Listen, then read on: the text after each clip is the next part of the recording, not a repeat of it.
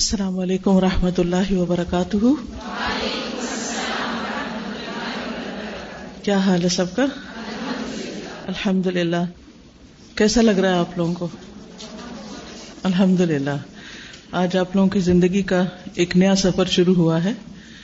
اللہ سبحانہ و تعالیٰ سے دعا ہے کہ اللہ تعالیٰ آپ کو اس میں بہترین کامیابی عطا کرے اور بہترین استقامت عطا کرے اور آپ سے وہ سارے وعدے پورے کرے جو اللہ نے اس راستے پہ چلنے والوں سے کیے ہیں۔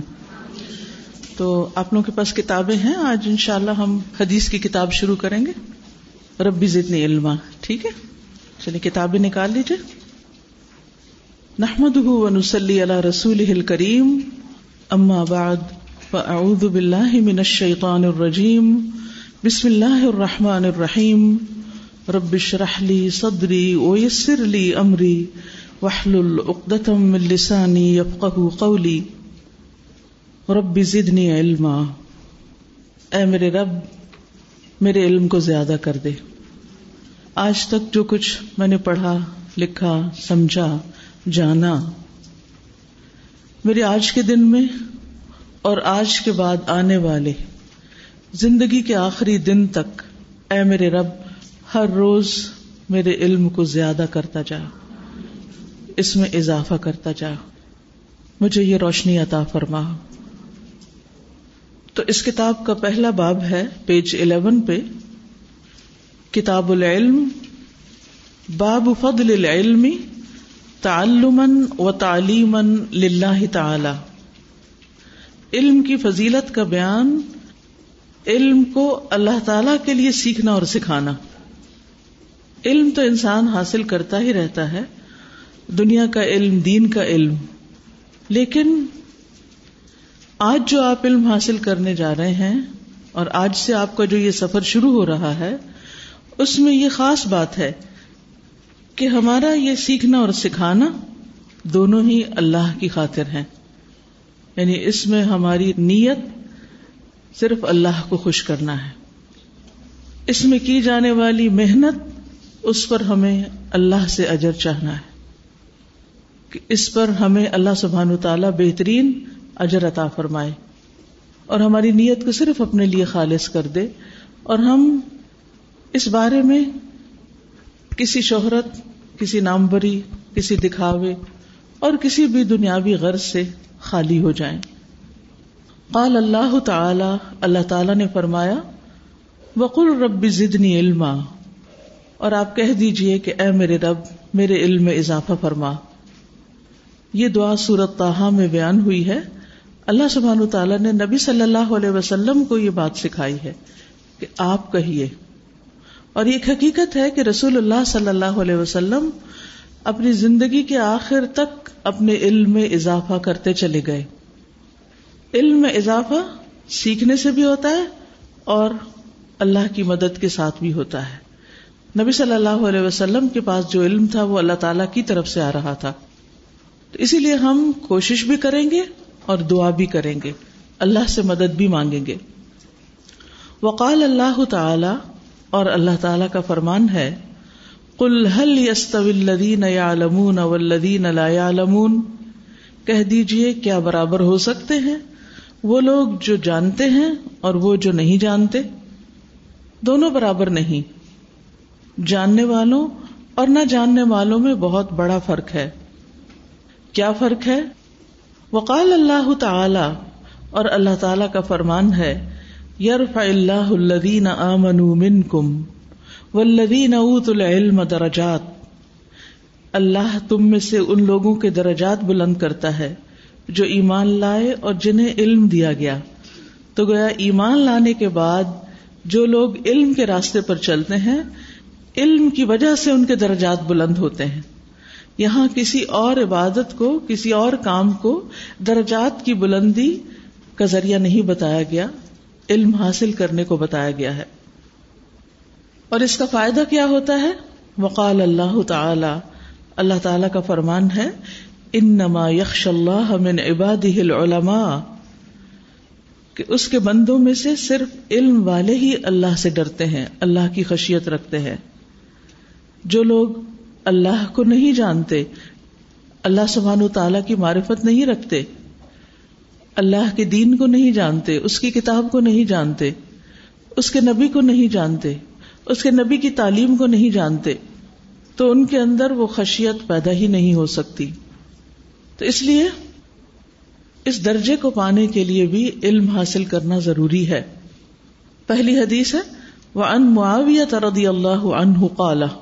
قال رسول اللہ صلی اللہ علیہ وسلم، من يرد الله به خيرا يفقهه في الدين سیدنا معاویہ رضی اللہ عنہ سے روایت ہے کہ رسول اللہ صلی اللہ علیہ وسلم نے فرمایا، اللہ جس کے ساتھ بھلائی کا ارادہ کرتا ہے، اسے دین کی سمجھ عطا کر دیتا ہے. تو یہ ہے پہلی حدیث، جس کو آگے لے کر ہم بڑھیں گے انشاءاللہ۔ اس حدیث کو آپ میرے پیچھے دوہرا سکتے ہیں۔ وہ ان معاویہ رضی اللہ عنہ۔ قال قال رسول اللہ صلی اللہ علیہ وسلم۔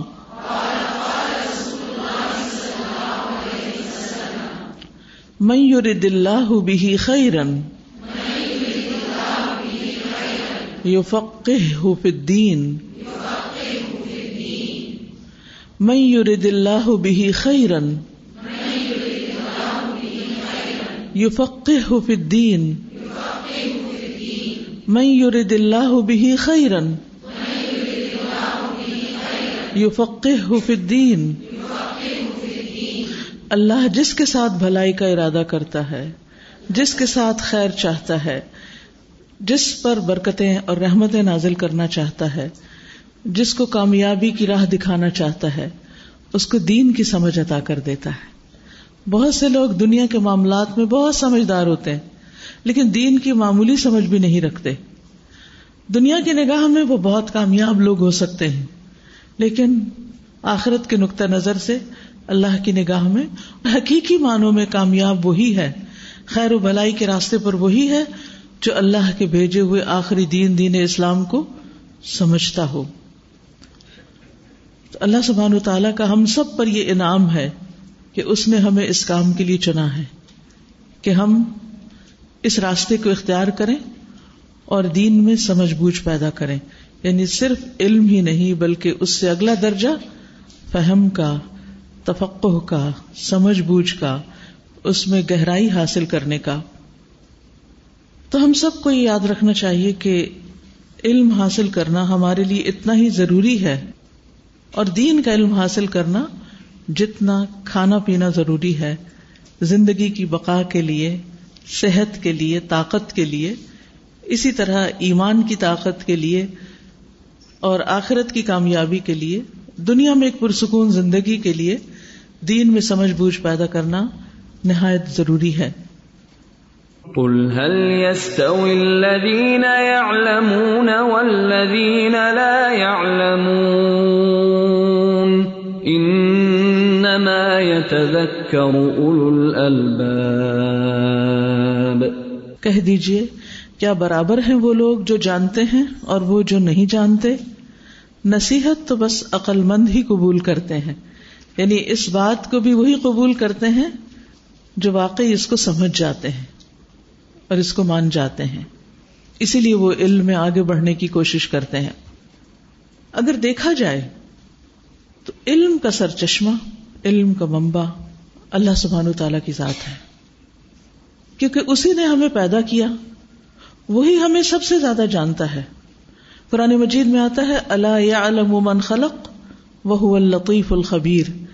کیا وہ نہ جانے گا جس نے پیدا کیا، اور وہ بہت باریک بین، خوب خبر رکھنے والا ہے۔ وہی ہمارا خالق ہے، وہی ہمارا رازق ہے۔ اسی کی طرف ہمیں واپس جانا ہے۔ وہ ہمارے ظاہر سے، ہمارے باطن سے، ہماری ضروریات سے پوری طرح واقف ہے۔ ہماری فزیکل نیڈ سے، ہماری ایموشنل نیڈ سے اس سے زیادہ کوئی واقف نہیں۔ اس لیے اس نے ہمیں علم کا راستہ دکھایا ہے۔ اور اس میں آپ دیکھیے کہ اللہ سبحان تعالی کا اپنا نام، ناموں میں سے ایک نام العلیم بھی ہے۔ خوب خوب جاننے والا، بہت زیادہ جاننے والا۔ وہ کیا کچھ جانتا ہے؟ وہ جو آسمانوں میں ہے، وہ جو زمین میں ہے، وہ جو سامنے ہے، وہ جو چھپا ہوا ہے، وہ جو ہمارے سینوں میں ہے ان علیم بذات صدور، وہ ہمارے دلوں کے خیالات تک کو جانتا ہے۔ قرآن مجید میں صورت الحج میں اللہ تعالیٰ فرماتے ہیں، الم تعلم ان اللہ يعلم ما في السماء والارض، ان ذلك في کتاب، ان ذلك على اللہ یسیر۔ کیا تم نہیں جانتے کہ بے شک اللہ علم رکھتا ہے، جانتا ہے؟ اس کا جو آسمان میں ہے اور جو زمین میں ہے، بے شک یہ سب کچھ ایک کتاب میں درج ہے۔ بے شک یہ اللہ پر بہت آسان ہے۔ تو اس سے یہ پتہ چلتا ہے کہ اللہ سبحان تعالی کا علم کلی ہے، پرفیکٹ ہے۔ ہر چیز کو گھیرے ہوئے ہے۔ کوئی بھی چیز آسمانوں اور زمین میں ایسی نہیں جس کے بارے میں وہ جانتا نہ ہو۔ جو کچھ ہو چکا اس کو بھی جانتا ہے۔ جو کچھ اس وقت اس لمحے ہو رہا ہے دنیا بھر میں آسمانوں پہ، زمین پہ، اس کو بھی جانتا ہے۔ اور جو کچھ قیامت تک ہونے والا ہے، اس کو بھی وہ خوب جانتا ہے۔ اور اس کے سوا کوئی ایسا علم نہیں رکھتا۔ پوری دنیا کے انسانوں کا علم بھی ملایا جائے تو اللہ سبحان تعالی کے سامنے ایک قطرے کے برابر بھی نہیں جو سمندر کے مقابلے میں ہوتا ہے۔ تو اتنا کچھ وہ جانتا ہے۔ دوسری بڑی اہم اور دلچسپ بات یہ ہے کہ اللہ سبحان تعالیٰ کا یہ سارے کا سارا علم لکھا ہوا ہے۔ ایک کتاب میں درج ہے۔ ہر چیز لکھی ہوئی ہے۔ اسی لیے ہمیں کیا حکم دیا گیا ہے کہ علم کو قلم کے ساتھ محفوظ کریں۔ قرآن مجید میں اللہ تعالیٰ کے علم کے بارے میں آتا ہے، واللہ بکل شعین علیم۔ اللہ ہر چیز کو جانتا ہے، سب کچھ جاننے والا ہے۔ سورت الطلاق میں آتا ہے وہ ان اللہ قد احاط بکل شعین علما۔ کہ اللہ نے علم کے ساتھ ہر چیز کو گھیر رکھا، ہر چیز کا احاطہ کر رکھا ہے۔ اور پھر یہ سب کچھ لکھا ہوا ہے۔ کہاں لکھا ہوا ہے؟ لوہے محفوظ میں، ایک کتاب میں۔ کس نے لکھا تھا یہ؟ قلم نے لکھا تھا۔ قلم کو کس نے حکم دیا تھا لکھنے کا؟ اللہ سبحان تعالی نے۔ رسول اللہ صلی اللہ علیہ وسلم نے فرمایا، اللہ تعالیٰ نے سب سے پہلے قلم کو پیدا کیا۔ یعنی مخلوقات میں سب سے پہلے قلم کو پیدا کیا۔ اور اسے مستقبل میں ہونے والی ہر چیز کو لکھنے کا حکم دیا۔ کہ سب کچھ لکھ دو۔ اسی طرح انسان کی تخلیق کے ساتھ ہی اس کو سب سے پہلی چیز جو دی گئی وہ کیا تھا؟ علم۔ سورت البقرہ 31 میں اللہ تعالیٰ فرماتے ہیں، وَعَلَّمَ آدَمَ الْأَسْمَاءَ كُلَّهَا ثُمَّ عَرَضَهُمْ عَلَى الْمَلَائِكَةِ فَقَالَ أَنْبِئُونِي بِأَسْمَاءِ هَؤُلَاءِ إِن كُنتُمْ صَادِقِينَ۔ قَالُوا سُبْحَانَكَ، لَا عِلْمَ لَنَا إِلَّا مَا عَلَّمْتَنَا إِنَّكَ أَنْتَ الْعَلِيمُ الْحَكِيمُ تو آپ دیکھیے کہ اللہ سبحانہ وتعالی نے آدم علیہ السلام کو تمام چیزوں کے نام سکھا دیے۔ السما اک اللہ اور پھر وہ علم جو آدم کو دیا گیا تھا، جب فرشتوں سے اس کے بارے میں سوال کیا گیا تو وہ نہیں بتا سکے، وہ جواب نہ دے سکے۔ فقال امبیونی بھی اسمائے ہا فرشتوں سے کہا گیا کہ تم بھلا ان چیزوں کے نام بتاؤ۔ اگر تم اپنی بات میں سچے ہو تو انہوں نے کیا کہا؟ قال اللہ علم لنا۔ کہنے لگے، ہمارے پاس یہ علم نہیں۔ اللہ علم تنا مگر وہی ہم جانتے جو آپ نے ہمیں سکھایا۔ تو گویا، آدم علیہ السلام کی فرشتوں پر جو فضیلت ثابت کی گئی، وہ کس بنا پر تھی؟ علم کی بنا پر۔ یعنی فرشتے ایک ایسی مخلوق ہیں جو نورانی ہے جو گناہ نہیں کرتے، جن کی سبھی عزت اور قدر کرتے ہیں۔ لیکن آدم علیہ السلام کو ان پر بھی عزت عطا کی گئی۔ کس لیے؟ علم کی بنا پر۔ تو اس سے کیا بات سیکھنے کی ملتی ہے؟ آپ میں سے کوئی بتائے گا؟ جی۔ جی ہاں۔ اگر ہم بھی درجات کی بلندی چاہتے ہیں، عزت چاہتے ہیں، بڑا مقام چاہتے ہیں، تو پھر کیا کریں؟ علم حاصل کریں۔ علم میں آگے بڑھیں۔ اور علم میں انسان کیسے آگے بڑھ سکتا ہے؟ محنت کے ساتھ، کوشش کے ساتھ سیکھ کر۔ علم ماں کے پیٹ سے لے کر کوئی بھی پیدا نہیں ہوتا۔ علم کے لیے انسان کو کوشش اور محنت کرنا پڑتی۔ پھر اسی طرح آپ دیکھیے کہ نازل ہونے والی پہلی وہی آسمان سے جو پہلی آیت اتری، رسول اللہ صلی اللہ علیہ وسلم پر وہ کیا تھی؟ اقرا اقرا بسم ربک الذی خلق۔ اس سے کیا بات پتہ چلتی کہ پہلا کرنے کا کام کیا ہے؟ پڑھنا۔ لیکن کیسے پڑھنا؟ اللہ کے نام کے ساتھ۔ مگر ہماری جو تعلیم ہے، عموماً ہم اسکول، کالج، یونیورسٹی میں جو کچھ پڑھتے ہیں، اس میں بڑی بڑی کتابیں ہوتی ہیں۔ بہت سا علم ہوتا ہے، لیکن اس میں اللہ کا نام کم ہی لیا جاتا ہے۔ یا تو لیا ہی نہیں جاتا، یا پھر تکلفن یا برکت کے لیے تھوڑا سا کبھی لے لیتے ہیں یا پھر بالکل خالی۔ تو حیرت ہوتی ہے نا کہ جس رب نے ہر چیز کو بنایا، اسی کو اس سے نکال دیا گیا۔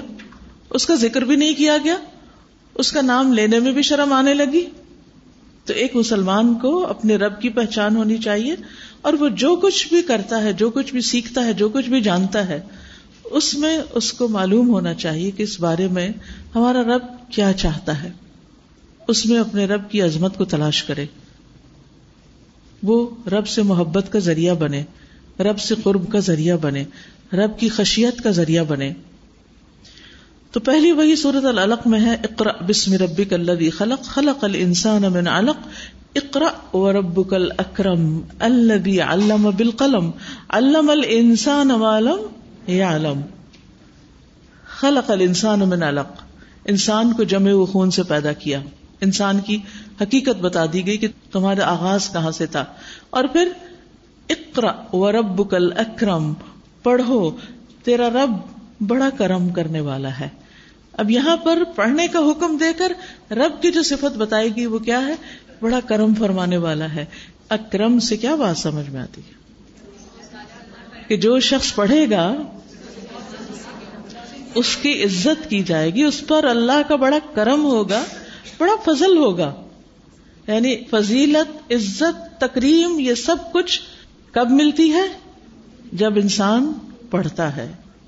اور خاص طور پر وہ علم پڑھتا ہے، وہ کلام پڑھتا ہے، وہ کتاب پڑھتا ہے جو اللہ سبحان تعالیٰ نے اس کے لیے نازل کی ہے۔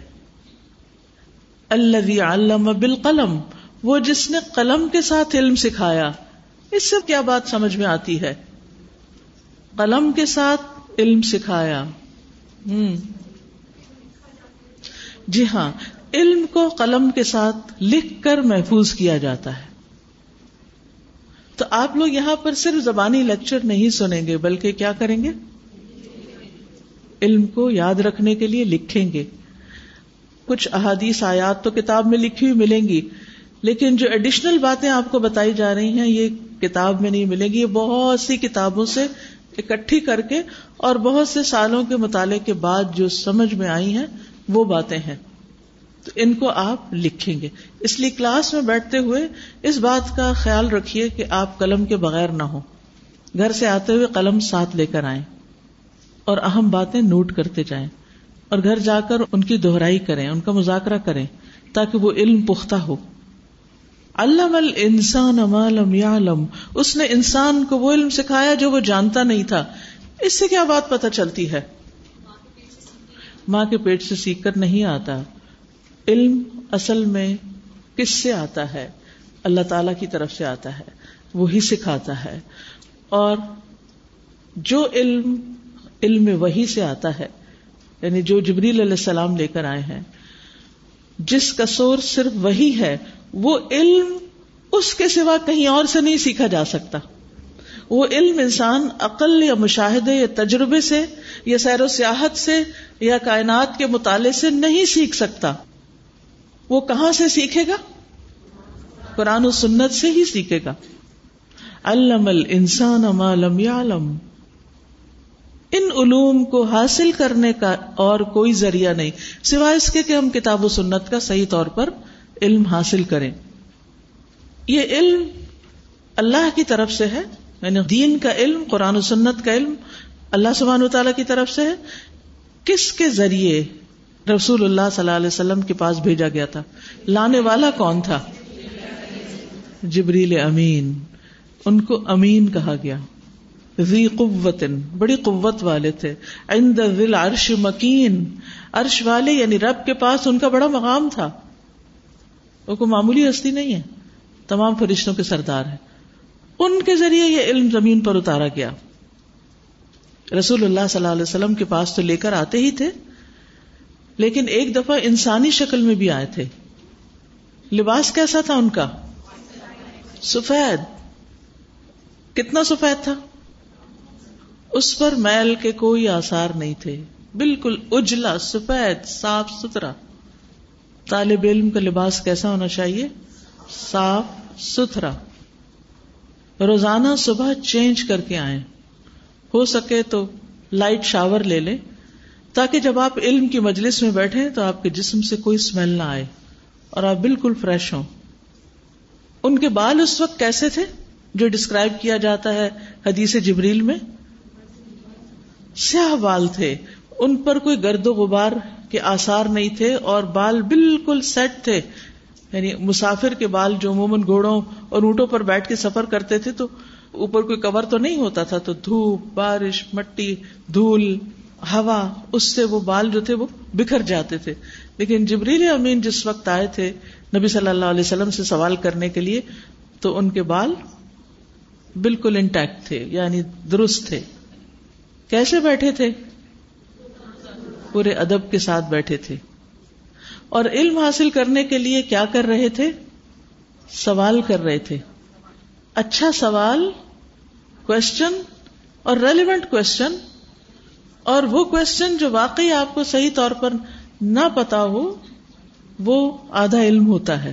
بعض اوقات ایک اچھے سوال کے ذریعے انسان وہ کچھ سیکھ لیتا ہے جب اس کے بغیر نہیں سیکھ سکتا۔ اس لیے ایک جماعت میں بیٹھ کے اور لوگوں کے ہمراہ بیٹھ کے سیکھنا زیادہ فائدہ مند ہوتا ہے۔ بہ نسبت اکیلے بیٹھ کے کوئی کتاب پڑھنا یا گھر میں بیٹھ کے کوئی لیکچر سن لینا، اس سے وہ فائدہ نہیں ہوتا جو فائدہ گھر سے آ کر ایک جماعت میں بیٹھ کر، ایک کلاس روم میں بیٹھ کر اور لائک مائنڈیڈ لوگوں کی کمپنی میں بیٹھ کر باقاعدہ استاد سے سیکھ کر، پھر اس سے کوشچن کر کے انسان حاصل کر سکتا ہے۔ تو جبریل علیہ السلام سکھانے کے لیے آئے تھے۔ انسانی شکل میں۔ پھر آپ دیکھیے کہ انبیاء علیہ السلام کی فضیلت کس بنا پر ہے؟ جتنے بھی نبی ہیں وہ عام انسانوں سے ابو ہیں۔ فضیلت کی وجہ کیا ہے؟ علم یس وہ عام انسانوں سے زیادہ جانتے تھے۔ اور ان کے علم کا سورس کیا تھا؟ ان کے پاس کیسا علم تھا؟ ادھر ادھر کی سنی سنائی باتیں، تاریخ کی سچی جھوٹی کہانیاں۔ لوگوں کے قصے یا انسانوں کی لکھی ہوئی کتابیں؟ کیا انبیاء کا علم یہ تھا؟ نو no. انبیاء کے پاس خالص اوتھینٹک سچا علم تھا جو وہی الہی سے آیا کرتا تھا۔ تو اللہ سبحان تعالیٰ نے اپنے بعض پیغمبروں کے صاحب علم ہونے کی تعریف بھی قرآن مجید میں بیان کی ہے۔ حضرت یعقوب علیہ السلام کے بارے میں آتا ہے وہ ان لدو علم لما علمنا اور بلا شبہ وہ یقیناً بڑے علم والے تھے۔ اس وجہ سے کہ ہم نے اسے سکھایا تھا۔ اللہ نے ان کو سکھایا، اس بنا پر وہ علم والے بنے۔ تو جس کو سکھانے والا اللہ رب العالمین ہو، اس کا علم پھر کیسا علم ہو سکتا ہے؟ ابراہیم علیہ السلام اپنے والد سے کہتے ہیں، یا ابتی انی قد انی من العلم ما لم یاتک اے ابا جان، میرے پاس وہ علم آیا ہے جو آپ کے پاس نہیں آیا۔ حالانکہ وہ باپ تھے اور یہ بیٹے تھے، لیکن بیٹے کے پاس علم آیا تھا کہاں سے؟ اللہ سبحان و تعالی کی طرف سے۔ تو اسی لیے وہ کہتے ہیں فتبعنی اہدی کا سراط سویا آپ میری پیروی کیجیے تو بعض اوقات ہم سے عمر میں چھوٹے، مال میں کم، دنیاوی رتبے میں کم، اگر علم رکھتے ہیں تو ان کا درجہ خود بخود بڑا ہو جاتا ہے۔ لہذا ہمارا استاد اگر ہم سے عمر میں کم ہو یا دنیاوی حیثیت میں کم بھی ہو تو بھی اس کی عزت کرنی چاہیے۔ کیونکہ وہ علم میں بڑا ہے۔ تو اسلام میں عزت اس کی ہے جو علم میں آگے ہے۔ ہاں دنیاوی مرتبے میں آگے نہ بھی ہو۔ اور اسی کی پیروی بھی کرنی چاہیے۔ جیسے ابراہیم علیہ السلام نے کہا، آپ میری پیروی کیجیے کیونکہ میرے پاس علم ہے، آپ والد ہیں، ٹھیک ہے، لیکن آپ کے پاس وہ علم نہیں ہے۔ موس علیہ السلام جو خود صاحب علم تھے، بنی اسرائیل کے پیغمبر ہیں، جن کا ذکر قرآن مجید کے ہر پارے میں ہوتا ہے۔ ہر جگہ پر ہے علیہ السلام کا ذکر۔ اللہ کے محبوب رسولوں میں سے ہیں العزم رسولوں میں سے ہیں۔ لیکن جب ایک دفعہ انہیں یہ خیال گزرا کہ مجھ سے بڑا عالم کوئی نہیں، تو اللہ سبحان و تعالیٰ نے ان کو علم حاصل کرنے کے لیے سفر کا حکم دے دیا۔ اور پھر وہ خضر علیہ السلام کے پاس سفر کر کے گئے۔ اور پھر وہاں پہنچ کر کیا کہتے ہیں موسا علیہ السلام؟ قال له موسا هل اتبعك على ان تعلمني مما علمت رشدا سورۃ الکہف میں آتا ہے۔ انہوں نے کہا کہ کیا میں آپ کے پیچھے چلوں؟ کیا میں آپ کو فالو کروں؟ کیا میں آپ کے ساتھ لگوں؟ اس شرط پر کہ جو کچھ آپ کو سکھایا گیا ہے، اس میں سے کچھ بھلائی مجھے بھی سکھا دیجیے تو اس سے بھی یہ پتا چلتا ہے کہ طالب علم کو استاد پر ٹرسٹ بھی کرنا چاہیے، اس کی بات ماننی چاہیے اور اس کے پاس جانا چاہیے سیکھنے کے لیے۔ موسی علیہ السلام اللہ کے نبی تھے، محبوب رسول تھے، لیکن اس کے باوجود اللہ تعالیٰ نے ان کو وہ سیکھنے کے لیے جو ان کے پاس نہیں تھا اللہ ان کا اپنا مقام کم نہیں تھا، لیکن سب کچھ ان کے پاس علم میں سے نہیں تھا، لہٰذا وہ علم جو ان کے پاس نہیں تھا، وہ سیکھنے کے لیے انہیں سفر کروایا گیا۔ تو بعض اوقات دنیاوی اعتبار سے ہمارے پاس بہت بڑی ڈگری ہو سکتی آپ بہت سے لوگوں سے علمی اعتبار سے بہت ساؤنڈ ہو سکتے ہیں، بہت پختہ ہو سکتے ہیں۔ لیکن یاد رکھیے کہ ایک چیز میں ماہر ہونے کا مطلب یہ نہیں ہوتا کہ ہر چیز میں ہی ہم ماہر ہیں۔ لہذا کسی خاص علم میں جب آپ کسی ماہر کے پاس جاتے ہیں تو اس کے آگے ہمبل رہیے، اس تک پہنچیے۔ علم حاصل کرنے کے لیے انسان کو توازو چاہیے ہوتی ہے، تکبر نہیں۔ کہ میں تو عمر میں بڑا ہوں، لہٰذا میری عزت کی جائے۔ نہیں، اس وقت انسان اپنی عمر کو بھول جائے۔ یا کسی بھی اور وجہ سے انسان یہ سوچے کہ میرے پاس تو ایسی اور ایسی ڈگریاں یہ مثلاً جو مجھے قرآن پڑھا رہا ہے، یا تجوید پڑھا رہا ہے، یا کوئی گرامر سکھا رہا ہے، اس کے پاس تو دنیا کی یہ ڈگری نہیں، لہٰذا مجھ سے یہ کم درجے کا نہیں۔ ٹھیک ہے، وہ آپ کے پاس علم ہے، لیکن اس علم میں یہ آپ سے آگے ہے۔ آپ دیکھیے کہ پانی کس گلاس میں پڑتا ہے، جو جگ سے اوپر ہوتا ہے یا نیچے ہوتا ہے، جو نیچے ہوتا ہے، تبھی اس میں پانی آتا ہے۔ علم سیکھنے کے لیے بھی انسان کو توازو چاہیے ہوتی ہے، ادب چاہیے ہوتا ہے۔ تو خضر علیہ السلام نے موسی علیہ السلام سے کہا، اور یہ بخاری کی روایت ہے، قرآن مجید میں یہ بات نہیں آتی، بخاری میں آتی ہے، اے موسا میرے پاس اللہ کا دیا ہوا ایک علم ہے۔ اللہ نے مجھے وہ علم سکھایا ہے جس کو آپ نہیں جانتے۔ اسی طرح آپ کے پاس اللہ کا دیا ہوا ایک علم ہے۔ اللہ نے آپ کو سکھایا ہے اور میں اسے نہیں جانتا۔ تو یہ ہمیشہ ہوتا ہے۔ بعض چیزیں بعض لوگ جانتے ہیں اور بعض چیزیں بعض لوگ جانتے ہیں۔ ایک انسان سب کچھ نہیں جانتا۔ یہ نہیں ہو سکتا کہ جو آپ کا استاد دین کے علم میں ہے، وہ ہر چیز کا ماہر ہو۔ اور اس سے یہ ایکسپیکٹ بھی نہ کیجیے یہ ایکسپیکٹیشن نہیں ہونی چاہیے۔ یہ دیکھنا چاہیے کہ جو کچھ آپ کو وہ سکھا رہا ہے، اس کو وہ جانتا یا نہیں جانتا۔ پھر اسی طرح اللہ سبحان تعالیٰ نے محمد صلی اللہ علیہ وسلم کو، ہمارے پیارے رسول کو علم سکھایا، جس کے بارے میں سورت النساء ون تھرٹین میں آتا ہے وہ انزل اللہ علیہ کل کتاب اول حکمت وہ علامہ کمالم تکن تعلم وکان فضل اللہ علیہ کا عظیمہ اور اللہ نے تجھ پر کتاب اور حکمت نازل فرمائی اور تجھے وہ کچھ سکھایا جو تو نہیں جانتا تھا اور اللہ کا فضل تجھ پر بہت بڑا ہے۔ اس آیت سے کیا بات پتہ چلتی ہے؟ آپ میں سے کوئی بتائے گا؟ اس آیت میں رسول اللہ صلی اللہ علیہ وسلم کو کیا کہا جا رہا ہے؟ جی۔ جی ہاں کہ اللہ نے آپ کو وہ کچھ سکھایا جو آپ نہیں جانتے تھے۔ چالیس سال کی عمر میں آپ پر وہی نازل ہوئی۔ چالیس سال تک یہ علم آپ کے پاس نہیں تھا۔ تو اس لیے جن لوگوں کی عمر چالیس سال ہو گئی ہے یا زیادہ ہو گئی ہے، وہ اس پریشانی میں نہ رہے کہ اتنی عمر گزر گئی گوا دی، کچھ نہیں جانا، اب کیا کریں گے؟ نہیں، پورے ذوق اور شوق کے ساتھ علم حاصل کیجیے ابھی ہمیں اللہ نے زندگی دی ہے، ابھی موقع ہے۔ اس سے پورا پورا فائدہ اٹھانا ہے۔ پھر اور کیا بات پتہ چلتی ہے؟ گڈ کہ اللہ سبحان تعالیٰ نے نبی صلی اللہ علیہ وسلم کو کتاب کے ساتھ حکمت بھی عطا کی اور جو آپ کی سنت ہے، آپ کی حدیث ہے، اسی کو حکمت کہا جاتا ہے۔ اور جی ہاں وکان فضل اللہ علیہ کا عظیمہ آپ پر اللہ کا بہت بڑا فضل ہے کہ آپ کو کتاب اور حکمت کی تعلیم دی ہے۔ تو جو شخص کتاب اور حکمت کی تعلیم حاصل کرے کیا اس پر اللہ کا فضل نہیں؟ ہوں اس کو محسوس کیجیے نا، اس پر خوش ہو جائیے۔ ہو سکتا ہے اس وقت آپ کو اپنا گھر یاد آ رہا ہو، یا آپ کو اپنا کوئی کام یاد آ رہا ہو، یا آپ کی جو اس سے پہلے مصروفیات رہی ہیں، ان میں سے کوئی چیز یاد آ رہی ہو۔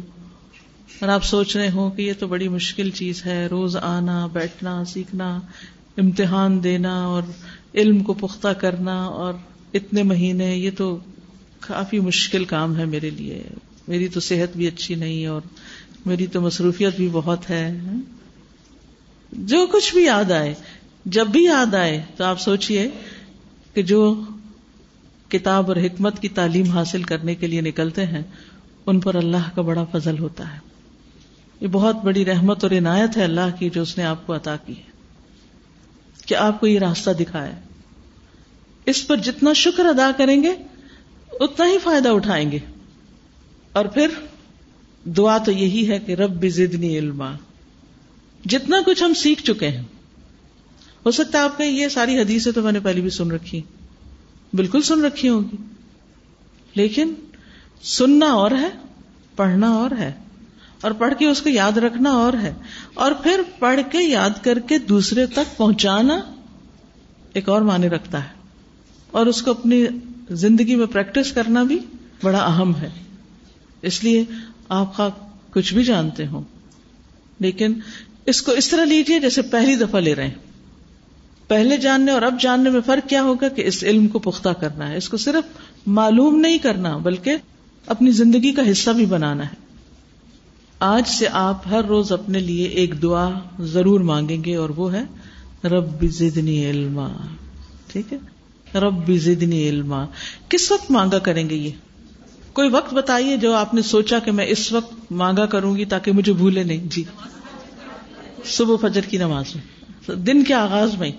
فجر کی نماز کے بعد جب آپ دعائیں کرتے ہیں، تو اس میں خاص طور پر آپ دیکھیے یہ جو دعا ہے اللہ انی اسلو کا علم نافعا و عملا متقبلا و رزقا طیبا۔ کتاب کے شروع میں لکھی ہوئی ہیں۔